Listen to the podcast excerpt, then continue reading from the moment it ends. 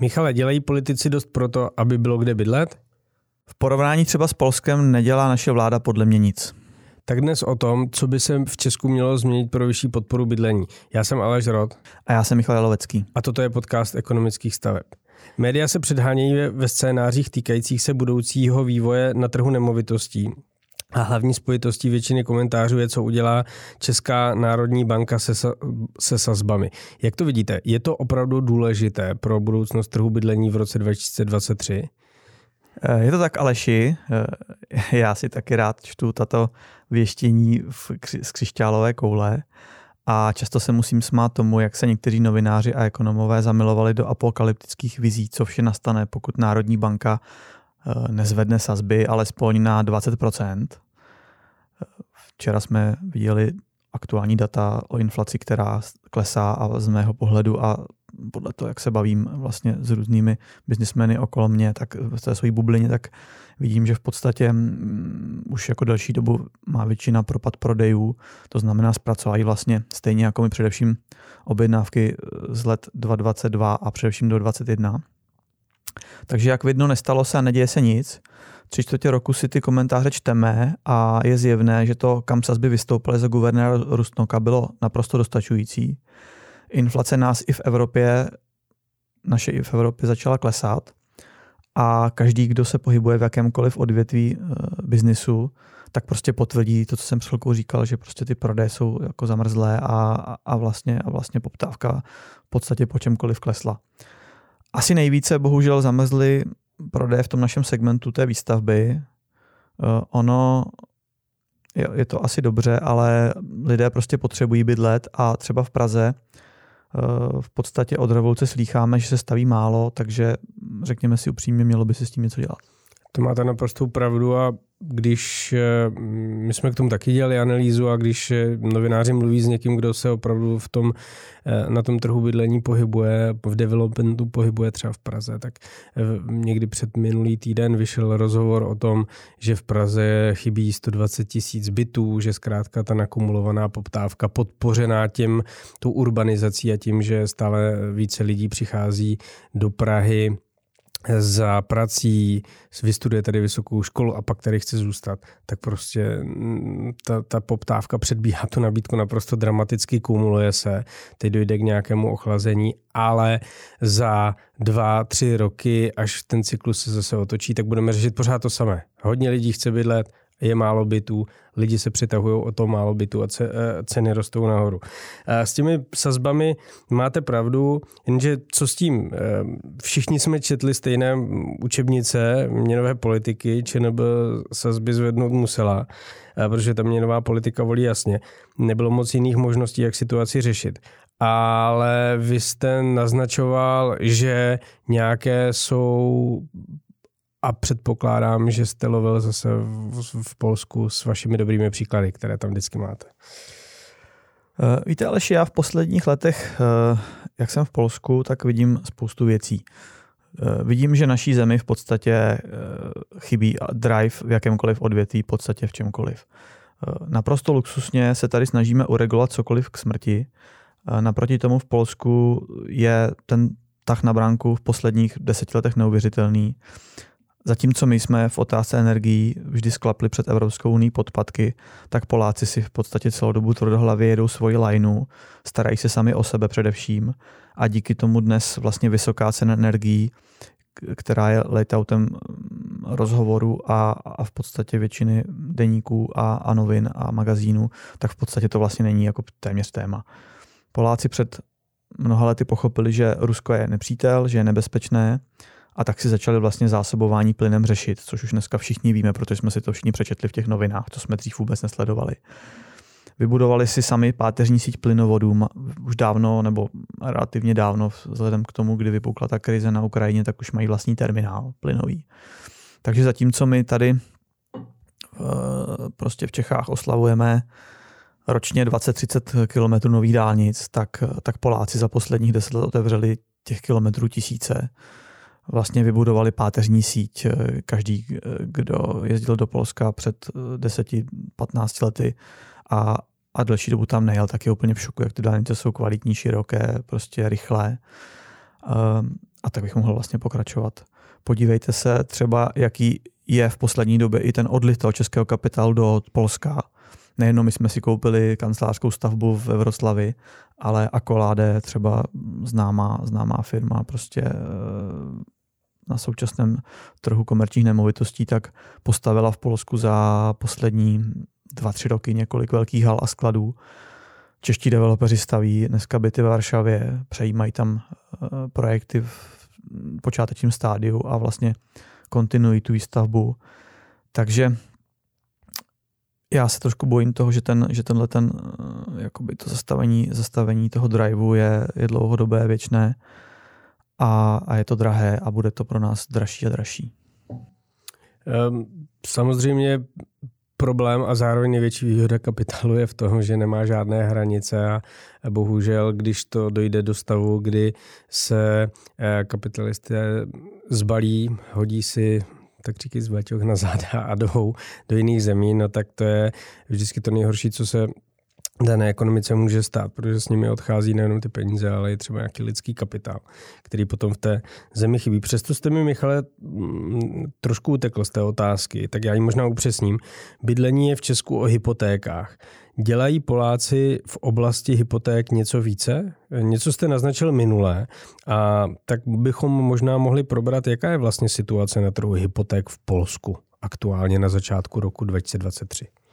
Eh, je to tak, Aleši, v posledním díle eh, jsem naznačil takový první krok, eh, tak dneska přidám další a ten, ten první možná trošku více osvětlím, protože si buďte Aleši jistý, že jako Poláci opravdu v tom to dělají. Oni, oni opravdu jako nečekají. Oni, to je vlastně ten rozdíl. My jsme Češi takový trpěliví, já to vidím na sobě, což v určitých segmentech je, je třeba i dobře a vlastně, vlastně mi to říkají moji kolegové, že já se vlastně v tom biznesu v tom Polsku chovám úplně jak než ty Poláci. Že velmi často jako říkám takové ty teze, které my Češi máme v sobě, že třeba jako nemá smysl po nějaké špatné zkušenosti hnedka pálit mosty a tak podobně. Poláci v podstatě velmi rychle vám začnou mm, jakoby v nějak, v nějakých problémech vyhrožovat soudy a tak podobně místo, aby si sedli jako k tomu jednacímu stolu, ale nicméně pak jsou oblasti, kdy třeba tahle ta moje trpělivost možná není úplně dobrá, tak taky samozřejmě uvědomuju. Takže k tý, když se vrátím k té situaci, co se týká Polska, tak uh, jejich národní banka vlastně byla obezřetnější než naš, naše, zvedala sazby jakoby o něco pomalej a byla pořád jakoby lehce pozadu. Uh, nicméně v poslední době, nebo, na, nebo nakonec spíš řečeno, v poslední době to není úplně to správné, prostě nakonec nás dohnala v tom létě někdy a vlastně máme ty sazby vyrovnané. Trošku bych tady jako až řekl, že ta Polská národní banka kopíruje vlastně tu českou, že, že v případě, že ta česká zvedne, tak polská zvedá, ale pokud česká přestala zvedat, tak polská také nezvedá. Oni si uvědomují ty, ty propojenosti toho regionu. E, nicméně po té, co se sazby vyšplhaly e, k těm, těm 7%, tak úrokové sazby hypoték v Polsku bohužel vyskočily výrazně více, než je to u nás a to nad, eh, někam nad 10%. My jsme, my jsme viděli klidně, že ty banky, že ty banky prostě nabízely i 11 nebo 12%. Eh, a k tomu je třeba si ale uvědomit, že v Polsku není žádná pětiletá fixace. Takové to já teďka čtu velmi často, jak se někdo chlubí, že zafixoval jsem si na X. Eh, v podstatě skvěle jsem odhad, co přijde a na jaře, jsem, na jaře jsem si dal svoji sazbu na 10 let. Tak v Polsku tohle vlastně není možné. Poláci, polské banky to vůbec neumožňují. Tam vlastně máte máte vlastně každé tři měsíce se přepočítávají veškeré úvěry. My to teďka vidíme vlastně na té naší nemovitosti, kde vlastně každé tři měsíce nám banka vlastně přepočítává tu sazbu a, a, a na základě změn, změn eh, těch, těch vyhlašovaných sazeb eh, Polskou národní bankou nám vlastně mění úrokovou sazbu na, ty, na, tu naši, na tu naši kancelářskou stavbu. Můžu se zeptat, mění se vždycky sazba a splátka, anebo třeba splátka zůstává a jenom se protahuje splatnost? Ne, ne, nemění se sazba. Sazba. Mění se sazba. Já se teďka přiznám, že vůbec si nevědomu, že by se někomu prodlužovala ta, uh-huh. ta splatnost. Vždycky je to o té sazbě. Vždycky uh-huh, je to o té okay. sazbě a, a v podstatě máte nastavený jakoby inkaso, banka si nastavuje inkaso, co je od kolegu, kteří mají hypotéku a vlastně, a vlastně opravdu někteří teďka pláčou a že, že jim to jako opravdu velmi výrazně jako vyrostlo za poslední rok. Ta, ta, zvláště takový ti kolegové, kteří měli opravdu jako rozšafné, rozšaf, rozšafný svůj životní styl a chtěli i veliký dům, tak teďka jako musí se jako ohánět a ono samozřejmě tím, jak jsem trošku říkal, ten trh jak zamrzl, tak je to teďka jako bolí. Takže když se vrátím k tomu, co jsem říkal, tak, tak ty hypoteční sazby vlastně plavou podle toho, jak se mění úrokové sazby té národní banky. A jakmile tedy hypoteční sazby začnou olizovat desítku, tak ta výstavba stojí. To se vlastně stalo. Eh, dokončo, my dokončujeme vlastně hlavně rozestavěné prodané projekty a ta nová výstavba eh, a teďka vlastně jakoby to směřu k tomu developmentu, protože my jako samozřejmě novou výstavbu startujeme neustále, protože to je, to je trošku jiná podmínka, ale developeři opravdu zastavili. Ono taky v Polsku se, hm, řekl bych, když, když se bavím s těmi developery, s kterými se znám, nebo případně mám zprostředkované informace od některých našich dodavatelů, tak velmi často oni opravdu startují v momentu, když mají prodáno méně jak půlku projektu. To se tady, my už tady skoro neznáme, tady jako v podstatě projekty startovaly posledních pět let v momentu, když byl ten projekt jakoby celý prodaný. Nebylo to dané tím, že by developeři čekali a chtěli mít všechny peníze jakoby po kopě a pro klienty, ale bylo to dané to, to, to regulativou samozřejmě. To znamená, oni by vystartovali pravděpodobně třeba v půlce prodaného projektu, což je teďka možná pomalinku začíná vracet, tahle situace, ale, ale, vlastně, ale vlastně posledních pět let byla tak velká poptávka, že vlastně ty developeři, než vyřešili veškeré regulativy, mohli kopnout do země, tak to prostě bylo, bylo jako prodané. Uh, což jako ale v situaci, kdy je nutno stavět, protože ještě před 12-13 lety já v Polsku pamatuju, že někteří moji kolegové bydleli v bytě s rodiči a prarodiči. A já jsem jako tomu jako vlastně nechtěl věřit, protože oni bydleli ve 3 plus 1 ve Vroclavi, měl jsem kolegu a ten skutečně tam bydlel rodiči a prarodiči. A vlastně mi vyprávěl, jak vůbec ta domácnost funguje a to si jako říkáte, že to jsou jako nevím, pováleční nebo předváleční časy prostě v České republice, prostě kdy, kdy, kdy, kdy, kdy byla mm, ty běžní lidé, co ta střední třída vlastně nebyla ta a ti chudší opravdu jako ne, neměli jako, jakoby výběr možností jinak, než by všichni dohromady, aby se nějak podělili o tu o ten nájem, o tu, tu cenu toho bydlení. Takže tohle to v podstatě, v podstatě je, je otázka několika, několika předchozích let, opravdu není tak dávno. A byť se ta situace výrazně za posledních opravdu deset let zlepšila, bych se jako neřekl, neřekl, že to je současná situace. Já to opravdu pamatuju před někdy 12-13 lety, že se takto hromadně bydlelo v relativně malých bytech, tak k tomu teďka přibyli ti Ukrajinci, kteří přicházejí a tak ta stagnující výstavba, jako myslím si, pro to Polsko není vůbec jako dobrá zpráva. No, mm, jsem zvědavý, jaký bude rozuzlení tohle příběhu, protože už jsem to tady trošku naznačil v předchozím vstupu.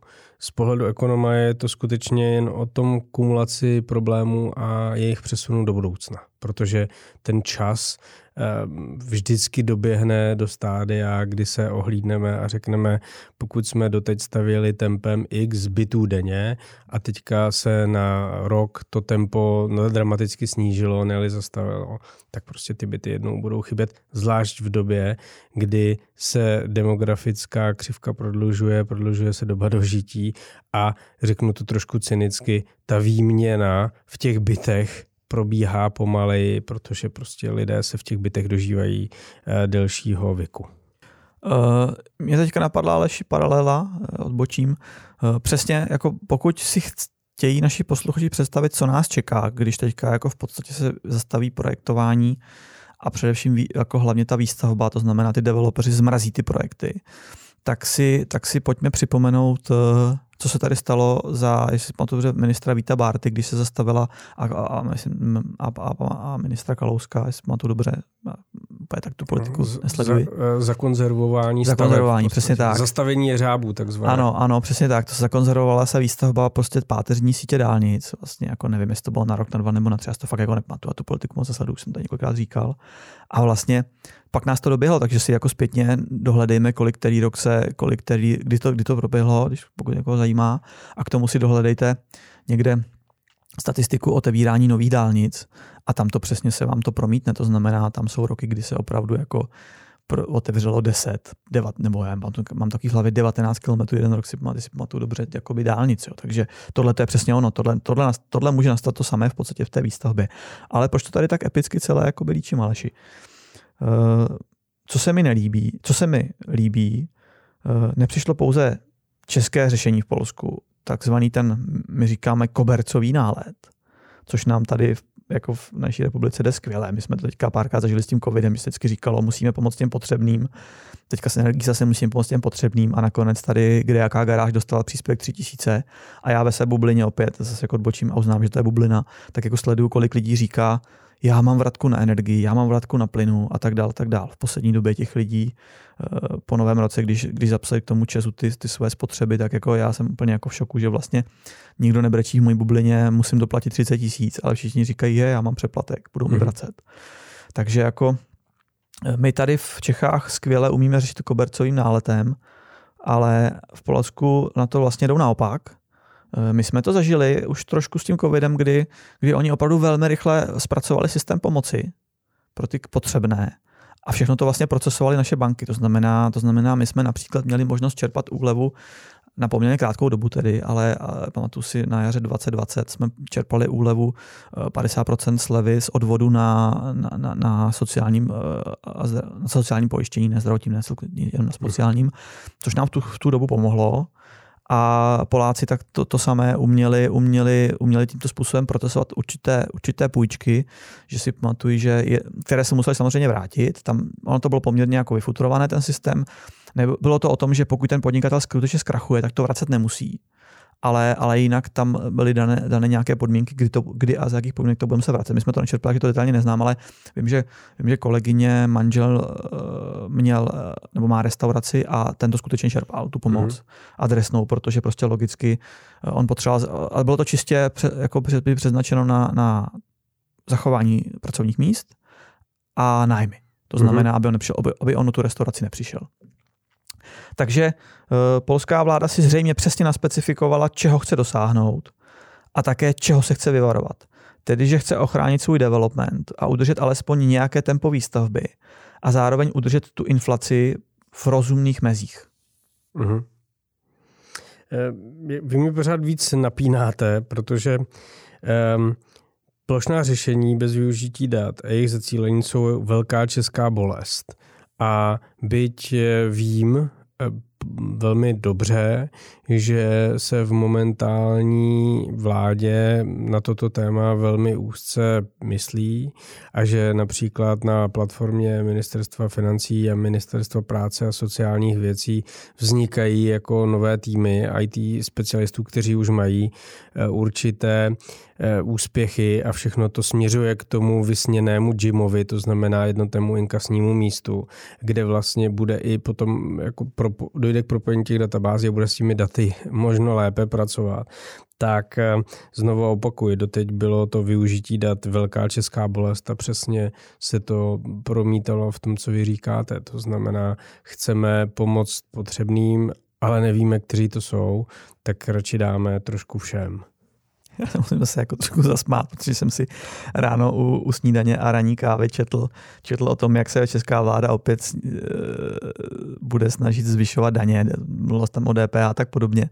Pak tady slyším, že vznikla pracovní skupina. Myslím, že, myslím, že my jsme mistři světa ve vznikání pracovních skupin. Ne, ne, tohle je vyloženě tým e, jako zaměstnanců e, toho ministerstva, mluvil o tom pan ministr na jednom jednání, obměnil se tam ten jako tým těch lidí, kteří si mysleli, že mm, jako nic nejde a nastoupil tam tým jako mladých progresivních lidí, kteří tam dokáží docela, jako kteří s tím zahýbali. Tak doufejme, že to přinese brzo úspěchy. Všichni v to určitě doufáme už několik desítek let téměř. Aleši, máme, máme rok po volbách, takže jako eh, všichni víme, že dva roky, dva roky je schopná vláda něco řešit a pak se dva roky, dva roky prostě jako drcáme k volbám, takže jenom bych vás upozornil, že už bývá jenom 11 měsíců, takže eh, já vám samozřejmě strašně fandím i v tom nervu, protože bych jako vlastně rád, že aby vláda, kterou jsem mimo jiný i volil, tak aby tady něco jako, něco jako udělala zásadního, ale upřímně řečeno, no, vznikla pracovní skupina, proměnili se v ní lidi, no, tak budeme, budeme si držet palce, ale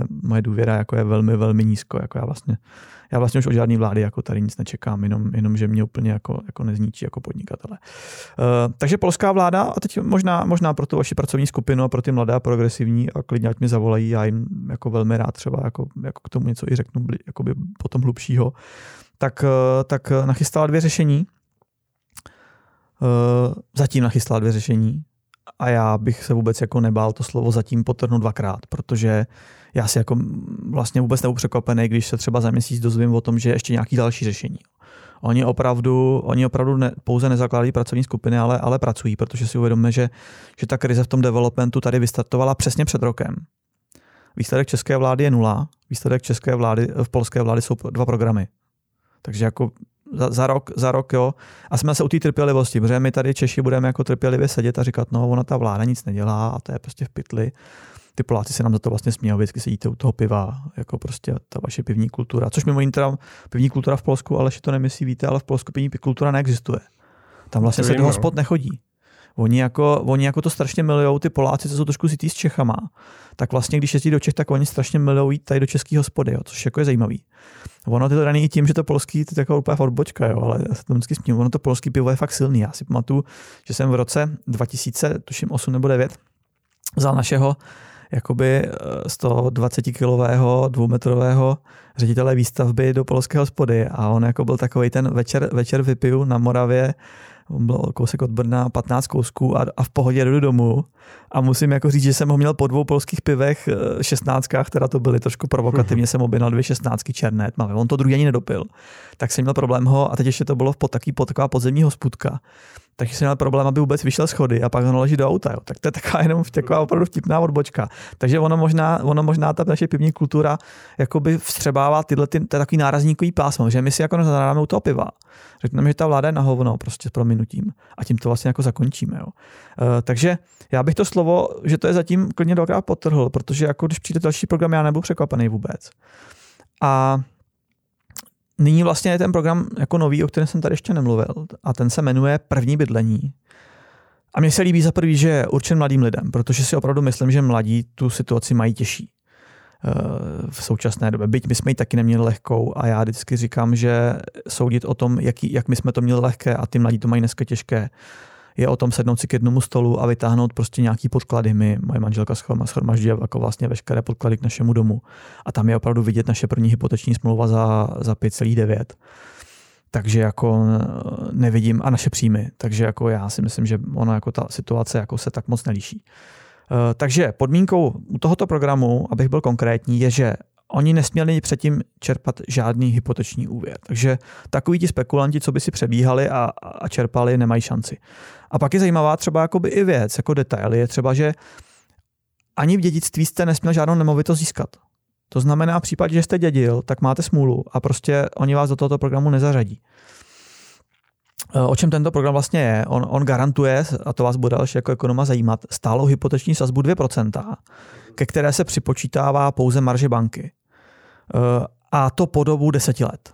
To znamená, samozřejmě logicky potom ta sazba se změní, ale těch prvních deset let, který se říká, že bývají nenáročnější, než vám ty mzdy stoupnou, nebo případně eh, vychováváte to dítě v podstatě, nebo třeba, třeba dvě děti, což vždycky, vždycky jakoby vás mělo zajímat, jakoby ten stát, aby, aby ten přírůstek samozřejmě byl těch obyvatel, tak, eh, tak, tak to velmi dobře jakoby, jakoby ochraňuje. Eh, zároveň Eh, vstup do toho programu je podmíněn, a to je taky zajímavé z mého pohledu, poměrně vysokými příjmy přes 40 tisíc korun čistého. To je zlotých ročně? Nebo korun Je to, měsíčně? přepočítal jsem to na koruny. Aha, je, to, je to měsíčně v korunách. okay. Já, protože jsme český podcast, tak vždycky všechno přepočítám na koruny, abych, abych ušetřil eh, jako našim posluchačům jakoby čas s nějakým U kalkulačky. U kalkulačky, přesně tak. a ono, ono se to nezdá, jo, ale na polský příjem i na třeba velká, velkoměsta je to je to poměrně jako vysoký příjem, takže se vlastně, já trošku říkám, možná, že se, že se lobbysté z Varšavy sešli, eh, potkali se samozřejmě v Varšavě s nějakými poslanci, případně s někým, kdo má blízko k vládě a protlačili si program, který upřímně řečeno, on bude cílit opravdu na ty velkoměsta na prvním místě na tu Varšavu. To jako prostě takhle je. Možná, a to je jasně, jak jsem nad tím přemýšlel, tím programem, když jsem se ho poprvé četl, tak um, i sekundárně tam uh, ta vláda možná sleduje snahu, která v tom Polsku je poměrně obvyklá proti Čechám, toho odlivu těch mladých schopných mozků za ty hranice. To, tady, hmm. to tam probíhá hodně samozřejmě. A ti mladí schopní, dobře jazykové vybavení, opravdu velmi rádi odcházejí za hranice jak se říká, největší polské město na světě je Londýn a, a druhé je Varšava. Že? Ano, ano, taky to znám, taky to znám, taky to znám. Nejsem si plně jistý, jestli to ještě úplně platí, protože uh-huh. to je jakoby třeba, řekl bych, někde 8 let zpátky a mhm. už já jsem za, už za poslední roky zažil, protože my ty klienty opravdu velmi často stavíme. A zároveň i mých, mých kolegů, třeba, třeba můj, můj bývalý rozpočtář, tak jeho sestra se svým manželem měli firmu, vyslené mm. regulárně, to nebyli žádní, žádní slatéři prostě v Londýně, ale měli, měli kousek za, za Londýnem firmu, vlastně zahradnictví a, a tímhle tím jakoby směrem vybavení domácnosti zahradnictví. Ona byla návrhářka, interesovala to dobře. A odešli, vrátili se. Takže jakoby ten, ten, ta vlna s tím Brexitem byla poměrně už silná a, mm-hmm. A, a, vlastně by mě zajímalo, jak, jak, o kolik to kleslo. Nicméně jako samozřejmě tu, tuhle tu tuhle tu vtipnou vsuvku beru, protože ji jako taky znám a oni to vlastně sami říkají Poláci. Takže to Já jako, jsem to slyšel právě od Jo, jo, jo. jo. Uh, zatímco ten Program toho prvního bydlení, eh, který jsem teď nastínil, je trošku taková VIP záležitost, takže by se mohlo zdát, že třeba u nás by mladí hůře zaplacení progresivisté, uh, jak bych použil vaše slovo před chvilkou, začali protestovat, že, že to opět jakoby podporuje ty bohaté, takový, takové ty známé účty z Twitteru, který ale já tady nebudu zmiňovat, abych nedělal reklamu, ale občas si přečtu opravdu neskutečné obskurnosti, co tam jakoby píšou, tak um, se dá říct, že ve městech jako Varšava, Vroclav nebo, nebo Gdaňsk jako zafunguje velmi dobře to druhé řešení, které jsem tu už minule trošku nastínil. Dneska si ho trošku rozeberem. Eh, že vlastně je, je de facto pro každého klienta, který bude potřebovat získat anebo čerpá vlastně už dneska i hypoteční úvěr. Eh, jak jsem vlastně předeslal minule, tak už to vystartovalo a my už máme jakoby první data z něj a máme jako z toho skvělá data vlastně i z tohoto týdne, musím říct. No přesně v tom podcastu před minulém, eh, minulém s Michalem jsme se o tom bavili a mě zajímá, jestli máte už nějaké zkušenosti v praxi. A možná bychom jenom měli jako na úvod těm, kteří třeba neslyšeli ten minulý podcast, úplně jako ve stručnosti říct, o co jde a, a říct teda, jak to, jak to zafungovalo, jak jste říkal, protože eh, právě minule to bylo takové velké očekávání a po něm buď následuje velké zklamání, jak se říká, anebo eh, to, že to skutečně zafunguje, byť v Polsku, eh, bohužel pro nás, ale přejme to Polákům, to většinou funguje, jak bylo vidět i u těch dálnic. Já samozřejmě, tu, já samozřejmě tuto Zimmermanovskou tezi taky znám, ale musím říct, že se potvrdilo to, co jsme tušili už v tom prosinci při tom posledním natáčení. A sice to, že toto nové řešení vlastně zafunguje už, nebo zafungovalo už jenom na základě toho očekávání. Protože my jako lidé, tak psychologická, klasická záležitost, fungujeme hodně jako na základě těch Takže mimochodem, eh, krátká odbočka, já jsem si poslechl po cestě do Polska eh, v pondělí eh, podcast pana Ročka z Hyposervisu, který vlastně rozebíral téma špatného čekávání na ne, současného na nemovitostním trhu u nás, který to vlastně v současnosti vidí v, a vlastně to řekl v tom podcastu toho realitního klubu. Takže si to dohledejte, to si myslím, že to je velmi zajímavé. Pro ty, který zajímá, zajímá vlastně, co se bude dít a co se děje v současnosti na, na, na trh hypoték. Takže Aleši, asi mi potvrdíte, že ze své zkušenosti, že lidé mají očekávání, eh, fungují na základní nich a pokud tedy vidí, že mají nastat nějaké zásadní změny, na kterých mohou třeba v krátké nebo dlouhé budoucnosti vydělat, tak to svoje konání začnou podřizovat tomuto očekávání. Zase krátká odbočka, všichni víme, že když se řekne, bude se zdražovat nafta, to se děje u našich benzínových pump. Tak to je přesně takové to klasické krátkodobé očekávání. A to se přesně děje v Polsku. Mhm. Takže když eh, polská vláda vlastně zveřejnila, že v polovině roku toho letošního, čili roku 2023, nastane zásadní změna a jeden ze základních vlastně faktorů nebo nejdůležitějších faktorů, který určují úrokovou sazbu vlastně výpočtu u těch úvěrů hypotečních v Polsku a stane se, tím, stane se jim vlastně tím základním indikátorem indikátor, který se jmenuje Viron, tak eh, banky zareagovaly prakticky, můžeme říct, přes noc. Oni samozřejmě věděli, že to nastane, protože se o tom jednalo v zákulisních, v zákulisí prostě ty lobbysté jako tlačili na tu vládu, aby něco dělala mm-hmm. a ta vláda, protože se mimo jiné také blíží volby, tak samozřejmě dělala a oni tím pádem asi pravděpodobně věděli, co je čeká, byli připravení a proto vlastně my jsme vlastně v listopadu ještě na konci měli nějaké nabídky na, pro, pro naše klienty, kterým vyřizujeme financování a vlastně během několika dnů se to úplně jako změnilo, ty, ty nabídky vlastně, všechny ty listopadové šly do koše, se mm-hmm. by dá říci. No a stejně tak důležitý ten, ten, ten, ten jako co nemůžeme vynechat, je to vlastně takový závod, bych řekl, který vlastně vypukl mezi těmi bankami. Já přemýšlím, abych to nazval závod, je asi nejlepší slovo.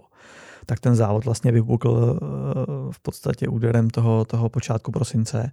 Ty banky se začaly předhánět a Eh, vlastně přestože, přestože ten závod vlastně jako oficiálně odstartovaný ještě není, protože on oficiálně opravdu odstartovaný bude, uh-huh. bude až, eh, až, až, až teďka si se nepletu, poslední datum je 1. července, tak ty banky vlastně už, už, jsou, už jsou v té maximální jakoby přípravě. Eh, a vlastně funguje to tím stylem logickým, čili začaly okamžitě klesat sazby, už, už nevidíme před tou desetinou čárkou ty dvě cifry, ty, my vlastně si to, eh, když jsem o tom vlastně mluvil s našimi, s našimi mm, finančními analytiky, tak oni vlastně říkají, že oni pravděpodobně to dotují ze svých marží. Eh, spočítali si, že je velmi dobré na tom dnes eh, malinkém trhu si urvat dneska vlastně co nejvíc, protože logicky oni vždycky urvete toho klienta, Samozřejmě je nějaká fluktuace, a vy to asi budete vědět možná i nějakými čísly mezi bankami, to znamená, lidé možná mění z finančních důvodů eh, svoji eh, banku, která jim dává tu hypotéku na základě třeba lepší sazby a nižší splátky v ten moment, ale, ale obecně, obecně většina klientů je jako věrných eh, a vlastně jako moc, moc, moc, moc nepřebíháme s těmi bankami. Je to tak. Takže Má, ta mobilita je nízká. Jo, jo, já si to jako myslím, vlastně, vlastně jako, že to tak jako je, co, co, co, co mám vyčtené. Eh, jakmile totiž eh, vstoupí vlastně v platnost ten, ten indikátor Wiren místo toho klasického polského výboru, eh, tak, tak budou ty staré smlouvy nuceny, protože to bude podmínka, vlastně v tom zákoně je podmínka, že od toho 1. července oni dostanou tuším roční lhutu, že všechny stávající smlouvy budou muset eh, jako být vlastně dodatkovány a, a změněny vlastně na ten, na ten, na ten nový na ten nový indikátor.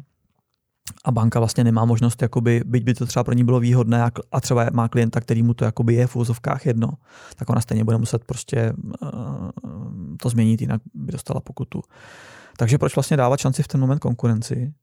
Uh, díky této změně se a my to vidíme, rozhýbaly ty ledy toho hypotečního trhu a bonitnější klientela, která si vlastně může dovolit sazby okolo 8%, tak podepisuje. A já to vlastně můžu potvrdit. A vlastně uh, minulý týden ještě byl trošku po tom uh, novém roce takový mrtvější. Prostě všechno se probouzelo ale vlastně jenom, my dneska máme čtvrtek, tak jenom od pondělka vím, že, že jsme do, dokončili, dokončili tři domy, eh, myšleno tím jako podpisy na základě už této nové sazby.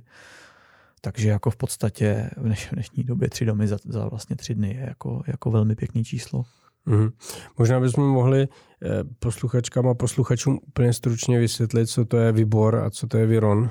Ne asi všichni tuší, jaký mezi těmito dvěma výrazy rozdíl? Eh, určitě, Aleši, eh, jenom ještě, jenom ještě bych, myslel bych si, že že jestli, jestli se u nás něco takového vyskytne, tak musím říct, že to asi jako nečekám, což jste asi pochopil už na začátku dneska. Takže se obávám, že stejně jako to dopadlo s covidem, tak v tuto dobu si pamatujete asi, že se, že se řešilo, že bude odvolaný nový minister zdravotnictví a přesto, že to byl eh, vlastně po nástupu nového ministra, jakoby po volbách z jiné, jiného spektra, úplně stejný chaos jako za předchozích ministrů vlády. A řekněme si upřímně, možná, možná by to bylo s každým ministrem, možná to nemělo jako nějaký skvělý řešení. Uh-huh. Tak jakmile to zastínila válka na Ukrajině, tak, eh, tak vlastně v ten moment, eh, v ten moment nastala situace, že že prostě, že prostě se zapomnělo a dneska už vlastně podle mýho názoru Eh, jako nikdo neví, kdo je ministr Válek a že to byl ministr zdravotnictví, přestože eh, v lednu loňského roku v podstatě s ním denně byly čtyři rozhovory jako eh, čtyři rozhovory denně. Takže stejné to bude i v otázce hypotečních úvěrů.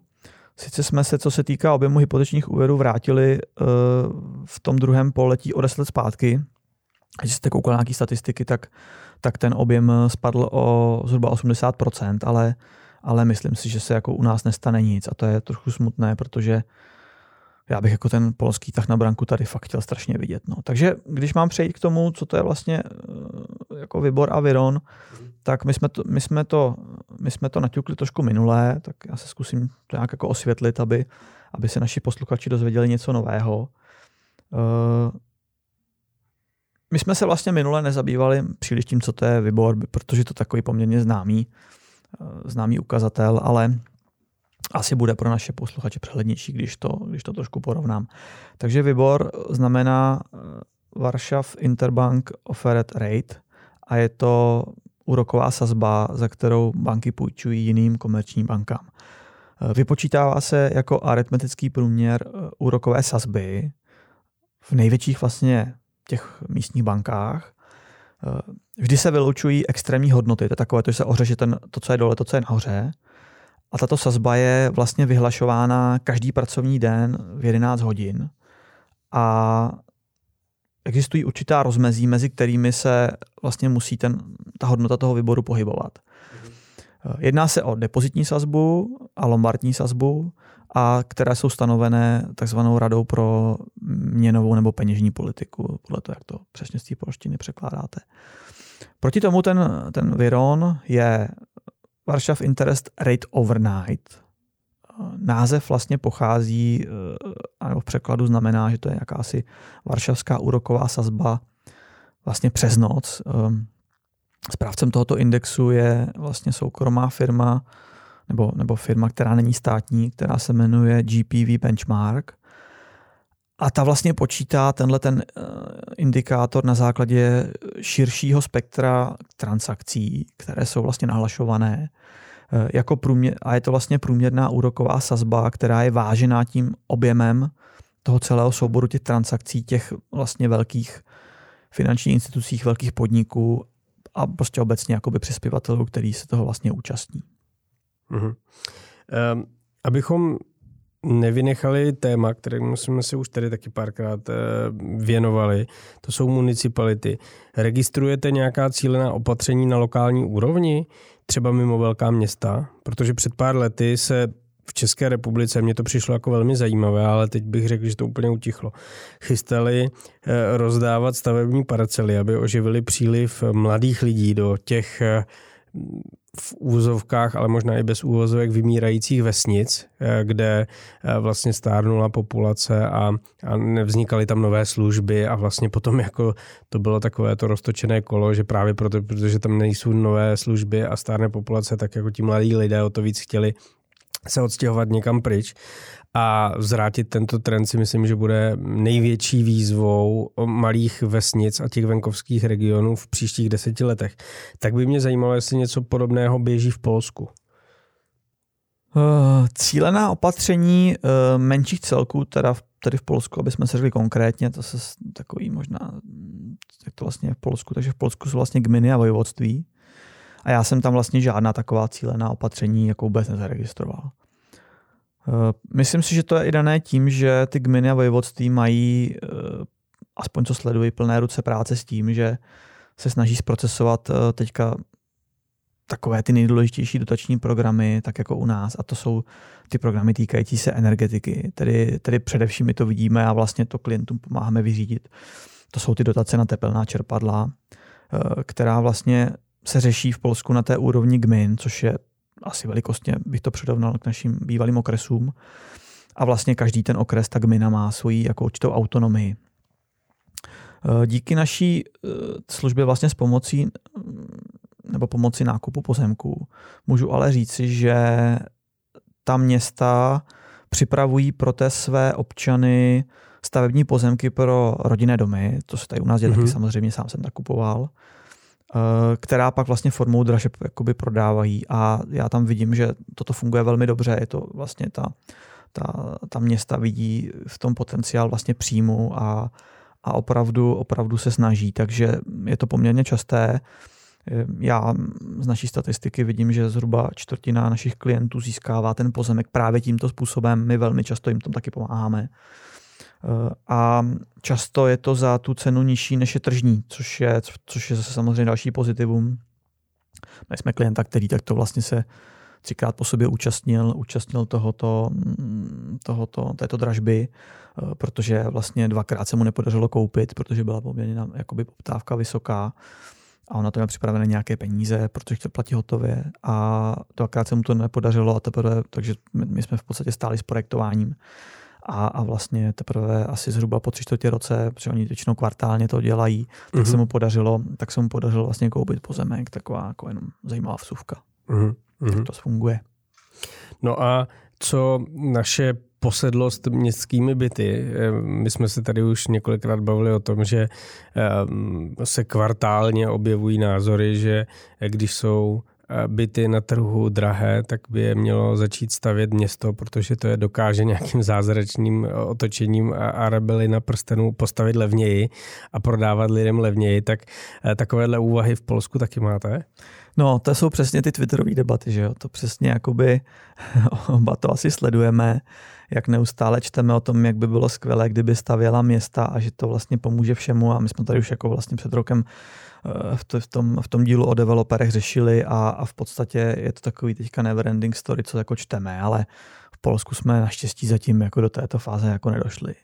Eh, jak jsem to tady v podcastu naznačoval, mám čím dál eh, silnější pocit, že naše republika zapomíná a jde více a více jakoby, takým brutálním směrem toho opravdu jakoby tvrdého sociálního státu, kde vlastně nikdo nemá za nic odpovědnost, vy naši úředníci, a stát má všechny chránit vlastně od rána do večera. To je takový bohužel západní trend, který z občanů dělá čím dál větší vazely a mě to opravdu jako dost děsí, protože já jsem jako člověk, který má rád maximální svobodu co nejméně regulací a myslím si, že stát by měl fungovat na základě svobody jedin, jedince a to stojí vlastně jakoby v poslední době čím dál víc a čím dál šířej jakoby smazává. A tak to vlastně vnímám Polsko. Poláci jdou svojí cestou, Evropa ne Evropa, teď jsem to vlastně dneska zmiňoval třeba v otázce těch energií. Nebojí se té unii postavit. My tady za to třeba naši, naši, naši někteří novináři za to kritizují boj, oni bojují za ten svůj pohled na svět, který možná je trošku odlišný, než má ta Unie. Prostě ten východ přináší trošku novou energii na ten západ. Uh, nicméně, nicméně já si jako vůbec nemyslím, že to je špatně. Protože jako na tom západě je spousta věcí, které když jakoby vidím, tak mě to jako děsí. Je to otázka, jak je vlastně řešena, respektive lomeno neřešená otázka přistěhovalecká a, a vznik get v některých státech, jako je třeba Belgie, tak jako je, jako je pro mě jako, jako děsivá. Takže abych odpověděl Aleši na vaši otázku, nic takového jsem nezaregistroval. Nemyslím si, že by se města chystala stavět byty pro své občany. Zaplať pámbu. A v Polsku opravdu tam jako, tam jako takové to trošku heslo, ono je tvrdé. Ale tam opravdu každý jako za své. A proto si myslím, že nám ty Poláci utíkají a, a bojím se, že nám budou utíkat bohužel i nadále. Hmm. V uplynulých dvou nebo třech letech eh, byla Česká republika jedním z zvažovaných eh, míst pro zřízení nějakých jako mezinárodních centrál, velkých eh, podniků, eh, třeba i digitálních, nebo eh, podniků, kteří chtějí investovat do toho nového automotiv a, nebo do nějakých jako lékařských a vývojů a farma vývojů. A vždycky teda v těchto třech případech, co já jsem měl tu možnost nějak zblíž sledovat, tak nakonec vyhrálo Polsko před Českou republikou nebo Bratislavou nebo Maďarskem nebo Srbskem nebo dalšími státy, které byly uh, zvažovány, tak je vidět, že prostě Polsko jede a že bychom mohli se k ním uh, otáčet víc pro rady, což jsme mimochodem eh, dneska udělali znova, protože jsme tady řešili, že stav na Eh, trhu bydlení je momentálně neutěšený. Eh, říkali jsme, že velká korelace transakcí a nákupů a výstavby je s sazbami. Bohužel vysoké sazby zastavily prodeje, zastavily objednávky nebo přibrzdili aspoň a tím na to samozřejmě reagují developeři, kteří jako utlumují výstavbu nových bytů, což ale vede jenom k tomu, že se kumulují problémy a přesouvají se do budoucna, protože to neznamená, že když nemůžu odletět na dovolenou, tak prostě na ní neodletím a, a zapomenu na to, nebo nemůžu jít na koncert, tak nejdu na, na ten koncert. Můj oblíbený interpret mezi tím odletí na druhý konec světa a už tady nebude, ale prostě to bydlení jako základní lidská potřeba tlačíme to před sebou a ten problém přijde. Eh, mluvili jsme hodně o tom, že v Polsku se k tomu postavili s drivem sobě vlastním, to znamená hledají rychlá řešení. Eh, teď jsou tam na stole dva programy na podporu bydlení mladých. Eh, je jeden, druhý je vlastně na přepočítání, určování jako tržní ceny eh, hypotečních úvěrů, který vede k poklesu sazby a k tomu, že se ten trh momentálně oživuje. Eh, mluvili jsme také o tom, že eh, na municipální úrovni nepozorujeme žádné mm, řešení, žádnou snahu řešení ani v Čechách, ani zatím v tom Polsku, přičemž ovšem dle mého názoru aspoň je právě na municipalitách jako největší díl odpovědnosti v příštích deseti letech a hlavně tomu, aby se zabránilo stárnutí populace na venkově a další fázi vysoké míry urbanizace, která by to jenom zhoršila, to, tu cenotvorbu a tu, ten převis poptávky nad nabídkou ve velkých městech. No a bavili jsme se i o našem oblíbeném tématu města a, levné bydlení, které nedokáže postavit trh, ale dokáže ho postavit město a tam to si asi necháme možná někdy na příště, protože na tom bychom asi ztratili ještě víc vět, než ty, které tady k tomu padly, že Michale? Určitě. Zapomněl jsem v tom schrnutí na něco? Já myslím, že jste to schrnul jako obvykle velmi dobře tak eh, my děkujeme za pozornost, za to, že nás posloucháte. Určitě si puste i naše minulé díly, které jsou nadčasové. Připomínám, že můžeme zůstat v kontaktu přes sociální sítě nebo přes adresu podcast zavináč ekonomické stavby CZ, na kterou nám můžete posílat vaše komentáře, názory, otázky nebo podněty na další díly a my se budeme těšit někdy příště naslyšenou. Je to tak, určitě, určitě si puste naše předchozí díly. Eh, ona ta nadčasovost je skutečně vidět například ten díl o tom developmentu, který je už rok starý, si myslím, že je bohužel neustále velmi aktuální. je to tak. Mějte se hezky, přátelé. Hezký den.